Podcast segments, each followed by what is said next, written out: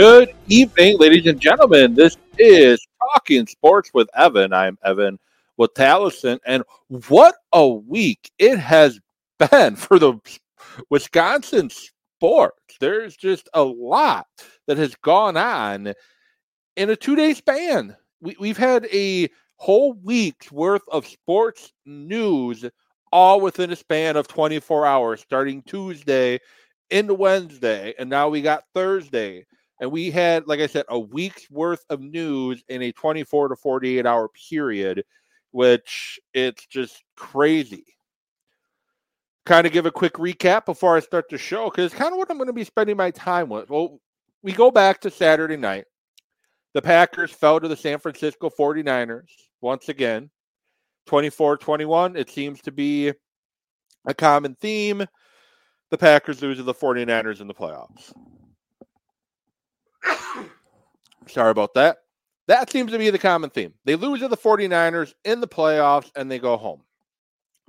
I am going to talk about that game a little bit, talk about the 2023 season and look ahead to 2024 a little bit and kind of break down where I, who has spent a lot of time talking Packer content, go from here now that the Packer season is over.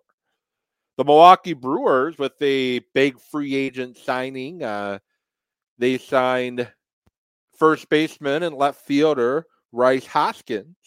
Uh, he's coming off a 2023 season where he missed with a torn ACL in his most recent full season in the league. He had 30 home runs and 79 RBIs and a in 672 plate appearances. So I'm going to talk Milwaukee Brewers, Milwaukee Bucks, Adrian Griffin. I'm not going to say shockingly because I think the writing was on the wall. I talked in my audio only version, which you can find anywhere you find your podcast on Spotify, Apple, wherever, talking sports with Evan, that I wasn't quite on the Fire Griffin bandwagon yet, but my I was starting to take a step in that direction based off what I have been seeing. And Tuesday rolls around. Tuesday afternoon, right around two o'clock, the news breaks. Boom. Adrian Griffin out as Milwaukee Bucks head coach. Then there was the uh, Doc Rivers is a possibility to Doc Rivers is the head coach to no Doc Rivers isn't the head coach to yes Doc Rivers is the head coach to now Doc Rivers has signed a contract. So I'm going to talk about the Griffin firing and why people are overreacting to the kind of the symbolism of it. And one of the things I'm starting to see thrown around is the um Giannis is a coach killer, which is far, far, far, far, far, far, far from the truth.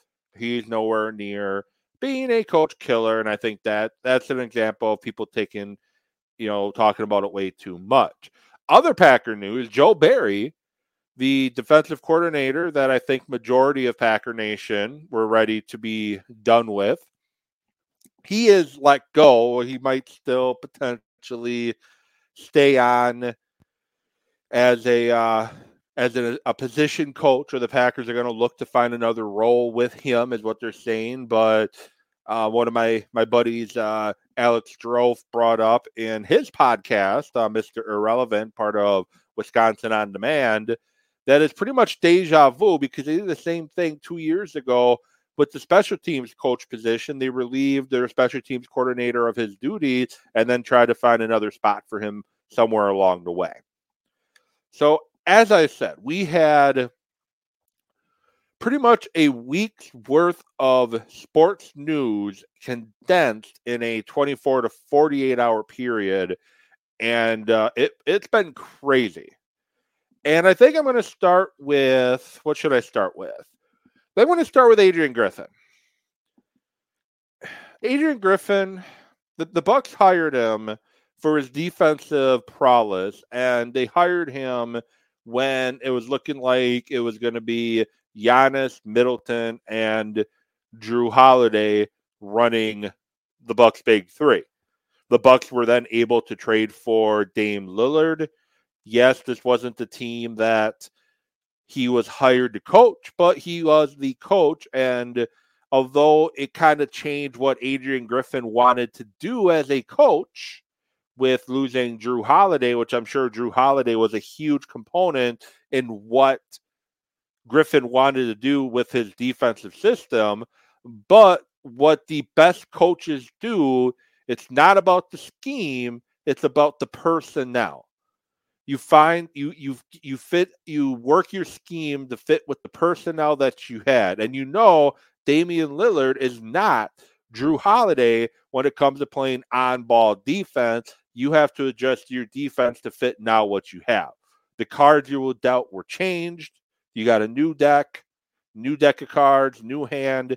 You had to change what you needed to do to make it work. And early on in the season, it was about trying to figure out how to make that work. And unfortunately, it wasn't working. And you saw a lot of frustration with Giannis, with Dame, with you name it. And the product on the court was not good enough. And you also saw constantly the same it was it was like it was Jason Kidd all over again for the press conferences talking about the same thing about not having enough intensity, not having enough not playing hard enough, not being motivated enough to play. You have to play better intensity. We lacked intensity. We lacked intensity. That was the Jason Kidd press conference to a T. And I got tired of it. And Adrian Griffin was kind of the same thing. Anytime they were to lose, we lacked the intensity tonight. And I think this was coming for a while because we've heard the reports that Doc Rivers was brought in to kind of be a consultant to Adrian Griffin to help Griffin with the head coaching spot, but it still wasn't working. And Tristan Thomas, he was on the show a couple weeks back where we talked about what's going on with the Bucks and can they fix it? And I'm looking for his exact quote because I do want to quote him properly.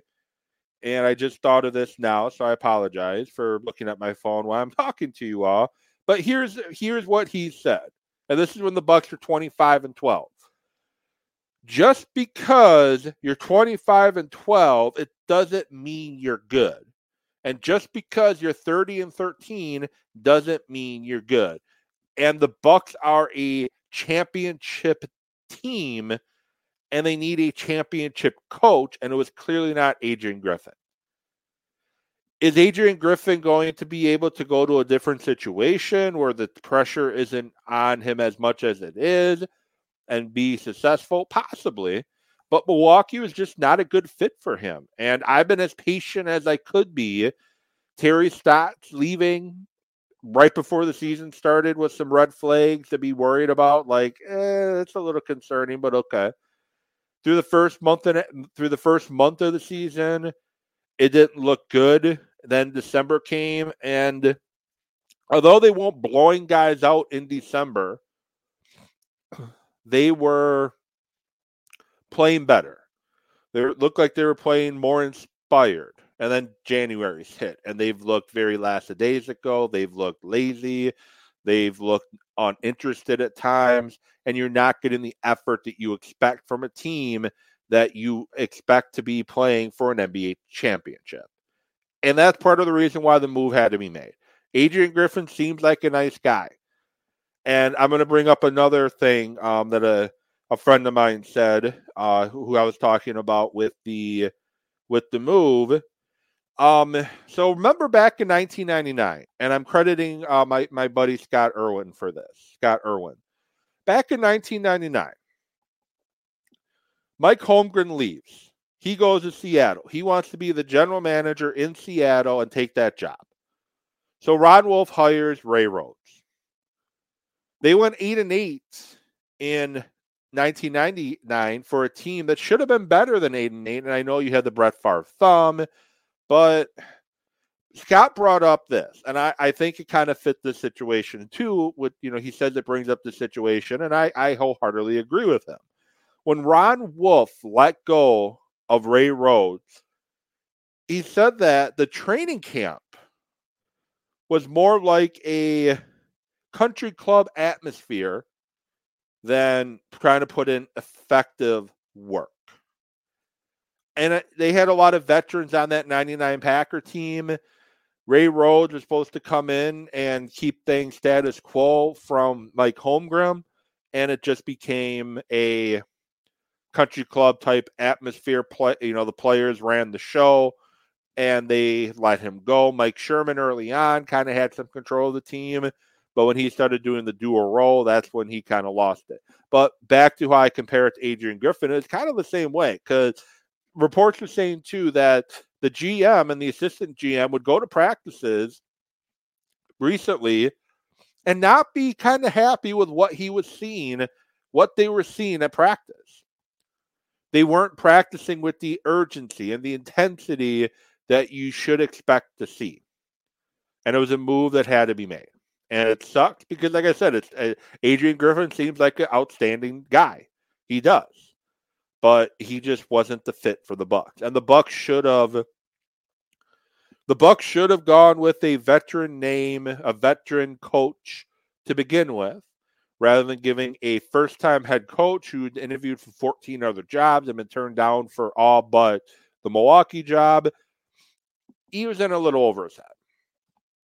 And maybe you should have got him to bring in more of a veteran presence on his bench, which which they tried to do with Terry Stotts, but Terry Stotts, I think, saw the writing on the wall. He wasn't getting along with Griffin, so he said, peace out, and went out.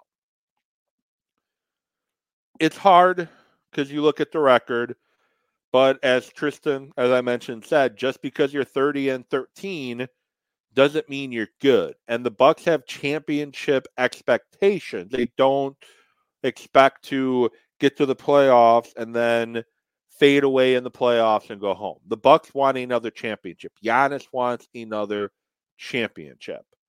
And I know I say that, I know your question is automatically going to be, well, if they're serious about wanting a championship, why do you bring in Doc Rivers? Well, Doc Rivers is a veteran NBA coach. He won the NBA title in 07 08, was the Eastern Conference champion in 29, uh, 2009 and 2010 and he's made the playoffs a number of times, and he has coached in 215 playoff games.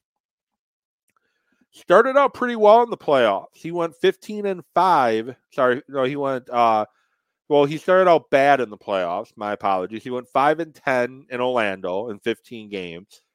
But then in Boston, he had 106 playoff games, going 59 and 47 and he won the championship and he went the Eastern Conference Finals. But unfortunately, after the winning the championship, he's gotten the he's gotten the uh, reputation of not being able to win the big one. He can't win the big one. That's kind of been his reputation, and statistically, it looks that way. He is a career 111 and 104 in the playoffs, winning at 51% clip. In Boston, he was 20 and 15, winning at a 57% clip. Sorry, not uh, Boston. In Philadelphia, his final stop before becoming to Milwaukee, he was 20 and 15 with a 57% clip. The issue in Philadelphia, he could never make it past the second round. But beneath the surface, when you pe- when you peel back that onion a little bit, you look at what he was dealing with in Philadelphia he had an often injured Joel Embiid. He had a James Harden that really didn't care. Um, he Harden almost ate himself out of the league a couple of occasions, coming into camp extremely out of shape numerous times. And he just didn't really care in Philly by the end. That's why he's no longer in Philly. That's why Harden's not in Philly anymore. So but yeah, that was a tough situation to be in if you are Doc Rivers. Giannis is an intense player who wants to win and wants to be great. I honestly don't think he had that in Philadelphia. Joel Embiid was more concerned with being the league MVP than being the best team in the league. And as I said, James Harden had other interests that he wanted to participate in than just playing basketball. And Harden wants wanted the ball a lot. I think Doc Rivers could be a good fit with Giannis, Middleton, and Damian Lillard. I think he can be a good fit. I think he brings a maturity, he brings a he brings knowledge, he brings experience as both a long-term long-time coach and let's not forget he also played in 864 games in this league. He, his name, if you go to Fiserv Forum, you look in the Raptor rafters in the Marquette side, his name is hanging up there. So if if players are having a hard time buying in for him, all he's got to say is, "Look, I've been there as a player. I played in the league. I played at a high level in college and in the league. I've coached at a high level." Adrian Griffin couldn't command control of the locker room. He was unable to. First year head coach, been assistant numerous places, and he wasn't and you know, playing wise, he didn't really have the the best career as a player either. So interesting to see what happens with Doc Rivers taking over. I don't know if Doc Rivers will be sitting on the bench on Friday night tomorrow when the Bucks take on the Cavaliers again. Joe Prunty was the interim coach last night where they finally looked and played like a competent basketball team where they played with intensity for the majority of the game, and you didn't see a lot of the lazy stuff you saw with Adrian Griffin. And that's what I hope to see with Doc Rivers as the head coach of the Bucks. And maybe Rivers gets to take get this reputation off his back that he can't win in the playoffs because he did win in the playoffs at a pretty good clip early in his Boston career, winning an NBA championship in 07 08 and then missed the playoffs in 08 09 and then Eastern Conference champion in 2009 2010. He made the playoffs pretty much every year in Boston. He pretty much made the playoffs every year in Boston starting in 07 08 uh, and lasted until he lost in the, in 2012 2013 he had a two and four record in the playoffs, and the Celtics decided to change gears. He made the playoffs every year with the Clippers, except 2017, 2018, where he went 42 and 40, missed the playoffs that year, and he made the playoffs every year in Philly. So I don't know if Doc's the right choice, but I think Doc is definitely a better choice than what they had. So this is Talking Sports with Evan, as in case you just joined in the show now. You can find me on Twitter at Evan Witt Sports.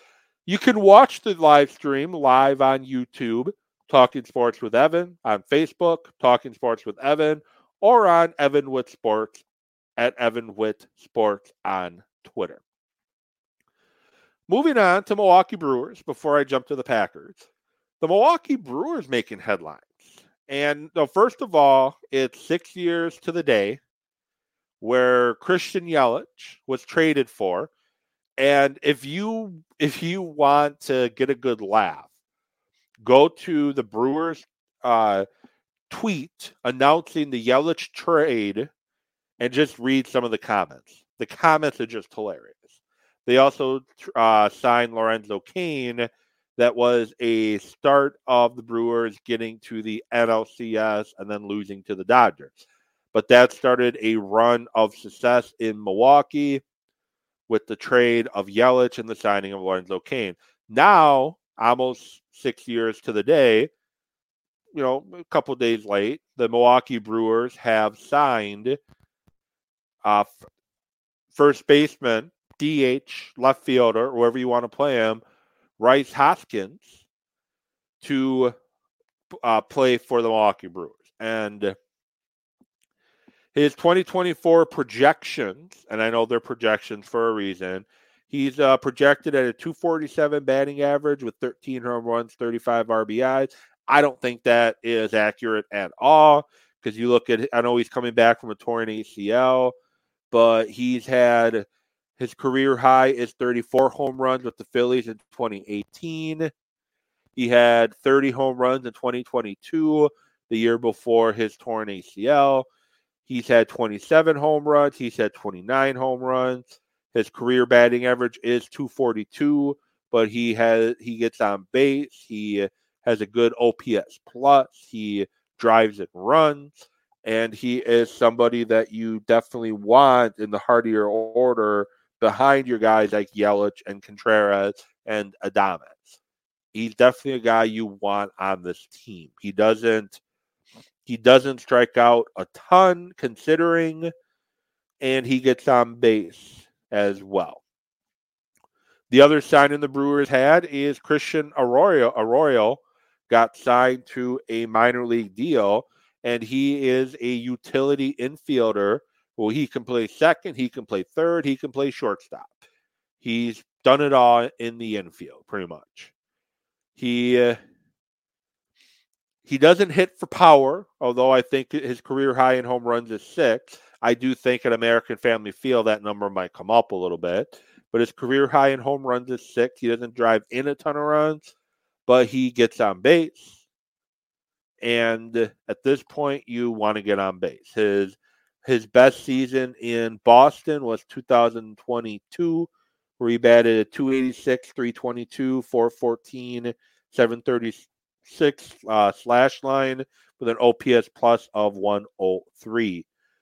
He had 280 at bats that season, a career high, and six home runs, tied a career high, and 36 RBIs. So again, he doesn't put up eye-popping numbers in regards to driving and runs, but you you he's a utility guy that can play anywhere, and he can give. Think Andruw Monasterio last year, where Monasterio played all over. That's what he can do, and that's what he's bringing you. And I like what he has to bring you. It should be, it should be uh, uh, some nice production in Milwaukee. He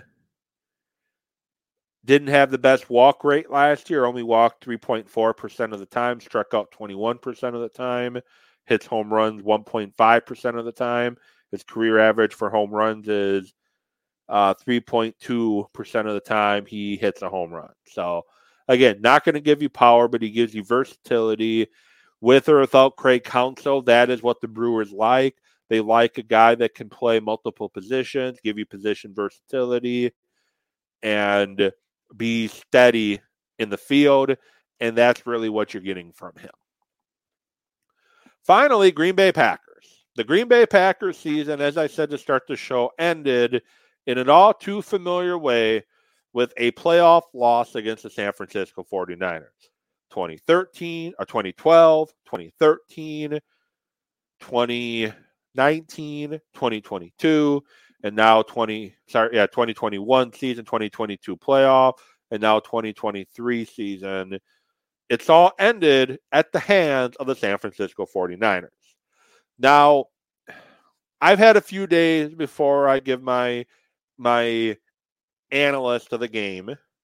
I've had a few days to really digest the game. It's a game the Packers should have won.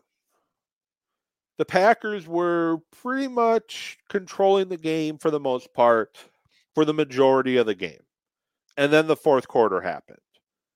The Packers had this season, with their lack of experience and their age, a very small margin of error. They cannot make mistakes because the they don't they don't have the maturity and they don't have the talent to really overcome mistakes. The Packers played this game when they got into the red zone, and that was the other thing too. They couldn't score in the red zone, and that's what I talked about. Has been was one of the issues this season for Green Bay is they could move the ball down the field really without any problem, but when they got inside that twenty, they they were struggling a little bit at times this season, and they had a hot, hot, very high success rate during their their winning streak uh, that they had to go into the playoffs. But their Achilles heel is they couldn't score when it mattered. They had to settle for field goals or they get stopped on fourth down. You're not going to be a team like the 49ers resorting to just field goals.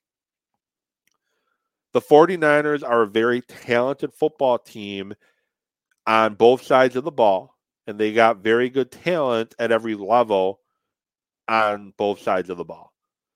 McCaffrey should be the league MVP. Brock Purdy is a mature, developing quarterback. The wide receivers, even with Samuel leaving the game with injury, you still have Aiyuk and Kittle and McCaffrey. You have a pretty solid offensive line led by a future Hall of Famer and Trent Williams. And your defense is led by guys that can get after the quarterback pretty much with ease, with Bosa Young leading the charge. Two very good linebackers in in the middle there, and a, a safety that can be a bit of a game tilter. So the Packers had a very small margin for error, and they made they made mistakes when they shouldn't have. You had an interception that was knocked, probably would have been intercepted either way, but Tucker Kraft knocked it in the air and it fell into the hands of Greenlaw. And that was interception number one, right around midfield. Had a chance to really close out the game right there.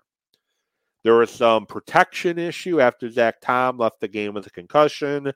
Nijman did his the best that he could, but ultimately Jordan Love, I think, lost some of his comfortability once Zach Tom was no longer in the game.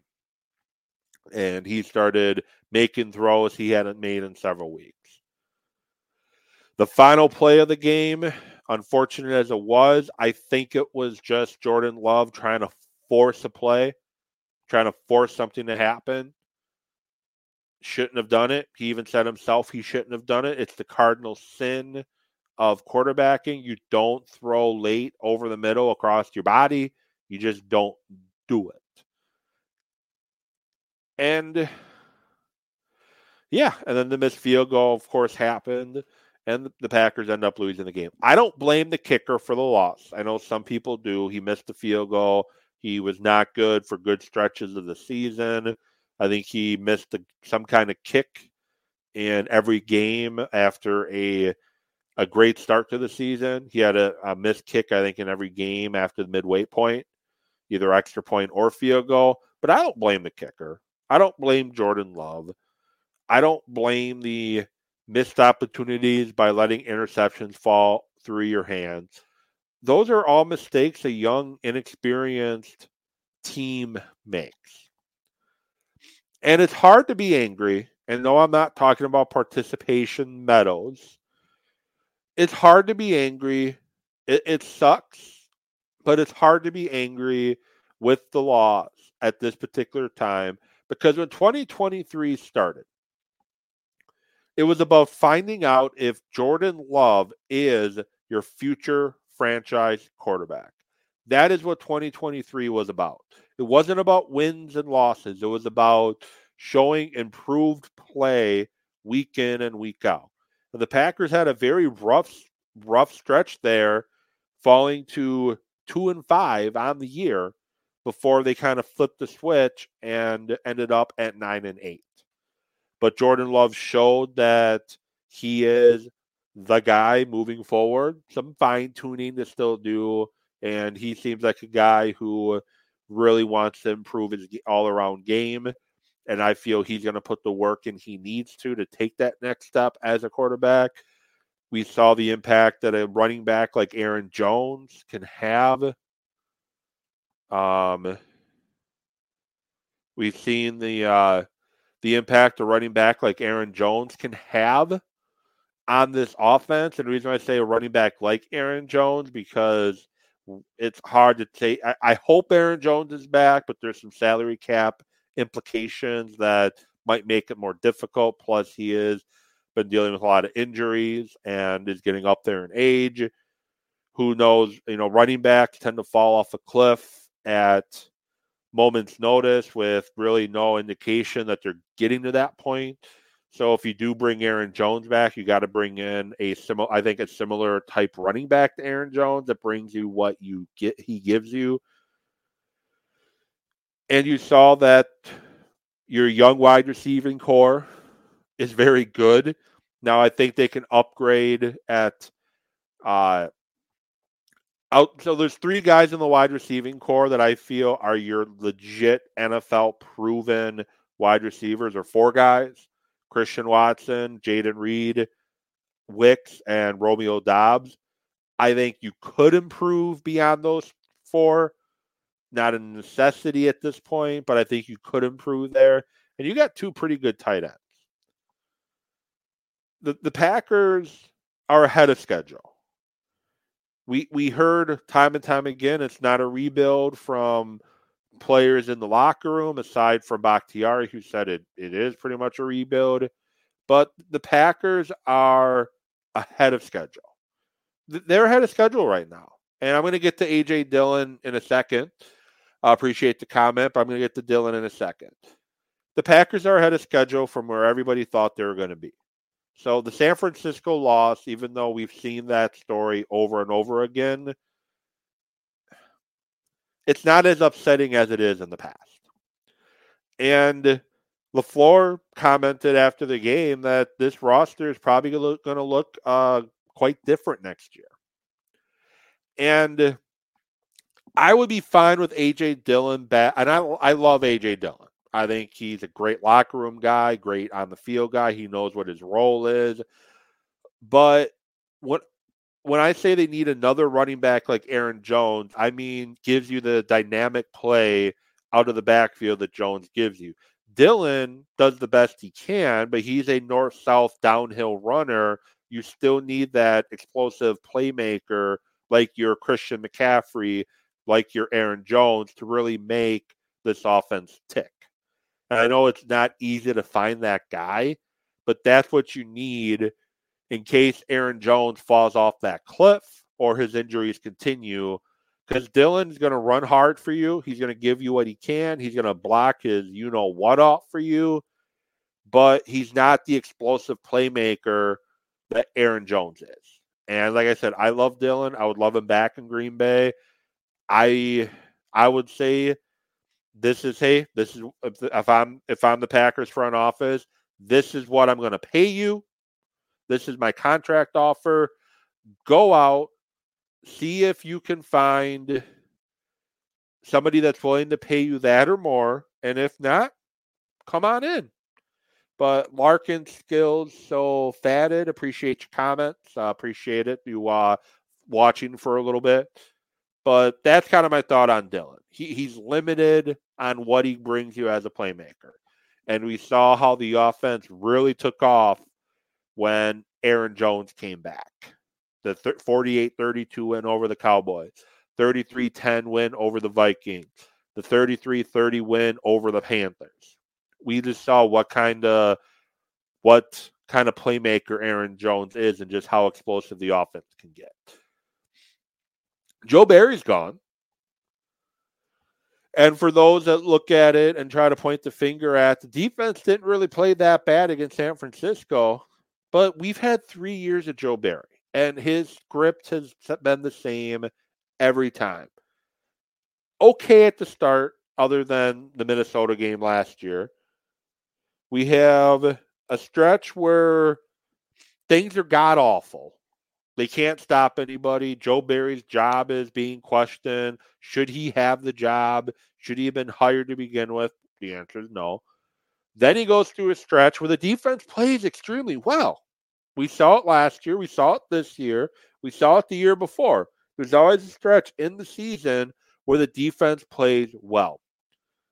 And then when you need the defense to make a stop when it matters most, two years uh, two years ago in the playoffs against San Francisco, they were able to march down and kick the game-winning field goal because the Packers couldn't make a stop when they had to. We saw it against Tampa Bay. They couldn't make a.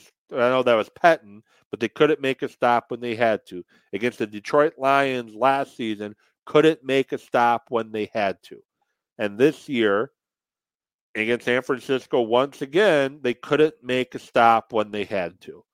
And in that situation, in the in the game-winning drive from San Francisco, the Packers are playing a very passive defense. Don't let anybody behind you. Don't give up the big play, letting a team march down the field and score. In that situation, you should be playing aggressive, attacking, basically how I've been playing the entire game. And if you give up a big play and they score a touchdown, guess what? You have plenty of time on the clock. you allowed by not being able to make a big stop. And I know the 49ers make some big plays on that final drive, but you allowed a good chunk of time to come off that clock before you punched in the game winning touchdown. And that's the Joe Barry playbook. Play well for a stretch, play very bad for a stretch, and not make the stop when it matters most. And we've seen this playbook for three years. In reality, we've seen this playbook from the Packers for almost a decade now, where it's bend but don't break. And I'm gonna I'm gonna touch on that right now. What so Barry's no longer the defensive coordinator. What do I want to see from the new Packers defensive coordinator? I want to see a defense that's aggressive. I want to see a defense that sets the tone of the game early on by not literally within the rules of the game, by punching you in the mouth by attacking the line of scrimmage, by making the offensive line uncomfortable, by making the quarterback uncomfortable. Put an emphasis on at least slowing down the run game. Enough of this bend but don't break. Every Packers game seemed to start with the def- with the the defense giving up a big chunk of yards. Yes, they sometimes hold them to a field goal. Sometimes they give up touchdowns, but they give up a lot of yards in the quote unquote feeling out phase. And I'm tired of the bend but don't break defense. I'm tired of the let's not anything get behind us. Let's take a chance on defense. Let's be aggressive. Let's attack. That's what I want to see in the new Packer defense. And I don't care if it's the 3 4, if it's the 4 4, if it's the 4 3, if it's the nickel and dime or, or, or whatever. The uh, the scheme is that's on the field. It's not about the scheme. Get the right person who's going to run this defense with the person personnel that you have. You have a a defensive end linebacker in Rashan Gary that is about to become a premier pass rusher in this league. You have Lucas Van Ness, who has a ton of tools to be a very good player in this league. Kenny Clark is a very good defensive lineman. Preston Smith is a very solid piece to this defensive front seven. Quay Walker is a freak athlete. Now, Quay Walker has some things that he needs to work on. He has some, uh, he's very inconsistent and he has things he needs to work on. But I expect a big jump, especially if you get the the hire right and the coaching staff right, I expect a nice year three jump from Quay Walker, especially if it's in a defense that's more about attacking the line of scrimmage than by sitting back and waiting. I'm tired of the soft boxes. I'm tired of my middle linebackers having a guard or the center on top of them in the run game pretty much as soon as the ball is snapped because the defensive line is giving guys free passes to the line to that second level ultimately because you only have two damn D linemen on the field and you usually have them wide and again you have Campbell, McDuffie and Walker having to play against an offensive lineman consistently in the run game. Let's play an attacking style. The last truly good Packer defense they've had was the 2010 season. Cullen Jenkins was the leader of that defensive line. You had BJ Raji, Kenny Pickett, Howard Green on that defensive line. Very good defensive line. You had Clay Matthews, all pro, should have been defensive player of the year that year. You had AJ Hawk, Desmond Bishop had a big coming out party that year. And then you had Zombo or whoever else on the other side. I think it was Frank Zombo that year. He ended up playing in Kansas City for a little bit too. Then you had your Charles Woodson, your Sam Shields, your Tramon Williams, your Nick Collins, your Anthony Smith, your whoever else was playing safety that year. It was a defense that had an attitude that was not afraid to punch you in the mouth force make quarterbacks uncomfortable, force quarterbacks into bad throws. And that's what I want to see the Packers get back to. 96 defense led by Fritz Shurmur, Reggie White, Sean Jones, Gilbert Brown, uh, uh, and, your defensive line. Bernardo Harris, George Koonce. Uh, on a blank on the other linebacker. Crazy, crazy sob. Wayne Simmons. You had a defense that played with an attitude and was not afraid to show it. Leroy Butler, Craig Newsome, uh, you know, and company. Those defenses played aggressive and set the tone early on in games, and they were trying to shut people down. Not let's not give up the big play. Let's not. Um, if they're going to score, they're gonna, We're going to make them earn it. They they're not going to be able to dink and dunk their way through an eight to twelve play drive. Or guess what? It always fails you, especially in key moments of the game, like the team needing the New York Giants game this season, the 49ers game. Teams drive the length of the field and they score pretty much at ease. So I want an aggressive defensive coordinator, a defensive coordinator that's going to give up some big plays here and there.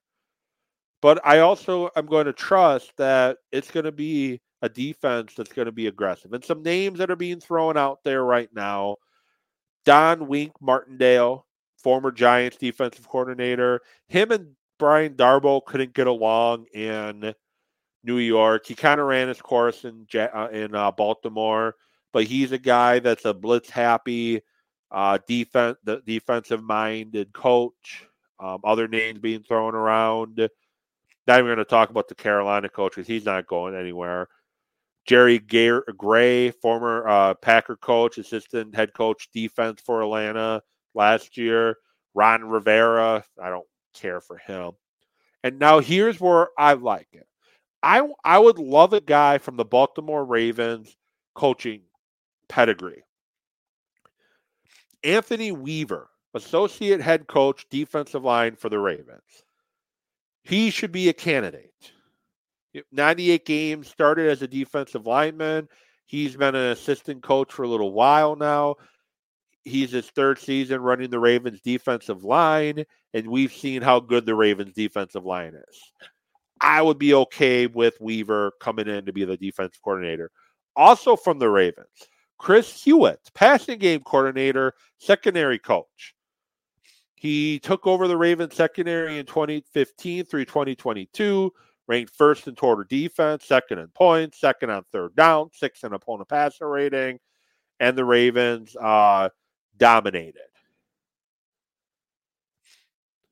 Um, Daniel Bullock, defensive backs coach in San Francisco. Again, a defense that you have to account for and worry about when you're game planning. They're aggressive, they're physical out in San Francisco. Chris Harris, passing game, a defensive passing game coordinator for the Tennessee Titans. He's a guy I would like. I know he was a finalist, not, maybe not a finalist, but I know he was somebody the Packers interviewed when Joe Barry got the job. Uh, he was interviewed for the 49ers coordinator job in 2023, and he's worked both in a 4 3 and a 3 4 scheme. And it's going to be about variation of different fronts that I want to see. And you're going to want to switch to the 3 4, 4 3, different fronts, different coverages. And I think that's what Hewitt would, uh, I mean, sorry, Harris and Hewitt would give you. Joe Cullen, defensive line coach for the Chiefs. The Chiefs are a defensive line that, again, is playing the style that I want to see implemented in Green Bay. Patrick Graham, quarter defense coordinator for the Raiders. His name's being thrown around. We'll see if he stays in place with Antonio Pierce, but that's an option. Uh,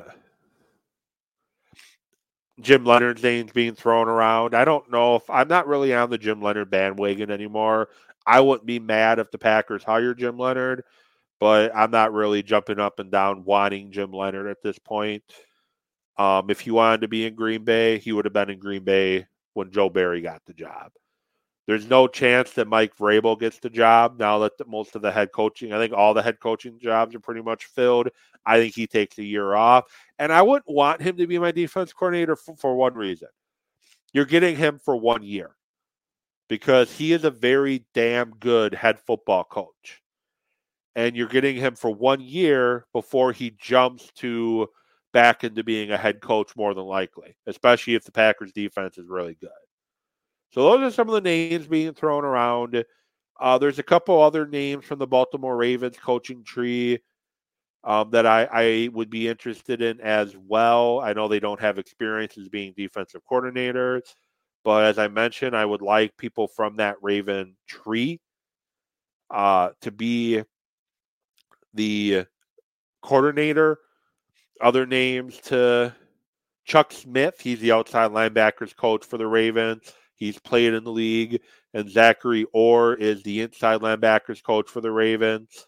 Uh, he played in the league as well. And Dennard Wilson, he's the defensive backs coach for the Ravens. And again, I keep banging the uh, Baltimore Raven drum because they play a style of defense I enjoy watching. And that's what I want to see in Green Bay. We have too long been the bend but don't break defense. And the Packers have a lot of free agents, some uh, exclusive rights free agents, some unrestricted free agents, some guys having void years. And uh, my show next week on Tuesday, I'm going to do a show on Tuesday next week. And for that show, I am going to discuss which players who are not under contract in 2023 for the Green Bay Packers, which players I would bring back and which players I wouldn't. And my one spoiler alert sorry to tell you, it's not going to be a very long list. So, with that said, I appreciate you all for watching the show. The podcast version will be published uh, tomorrow morning, probably by eight o'clock. You can check out Talking Sports with Evan every week here on Twitter, on YouTube, Talking Sports with Evan on YouTube, Talking Sports with Evan on Facebook, and at Evan with Sports on X or Twitter. You can check it every week. Sometimes I'll have multiple shows a week, sometimes just the one. Uh, make sure to check it out. Follow and subscribe on uh, on YouTube and the Facebook page and give me a follow on X or Twitter. And again, at Evan Witt Sports on X. Talking Sports with Evan on Facebook and Twitter. Subscribe and follow, and please share. And you can listen to the audio version anywhere podcasts are found. With that said, thank you so much for watching the show. I will get back at you next week. Until then, enjoy the rest of your week, enjoy the weekend, and I will talk at you later. Have a good rest of your night, everybody.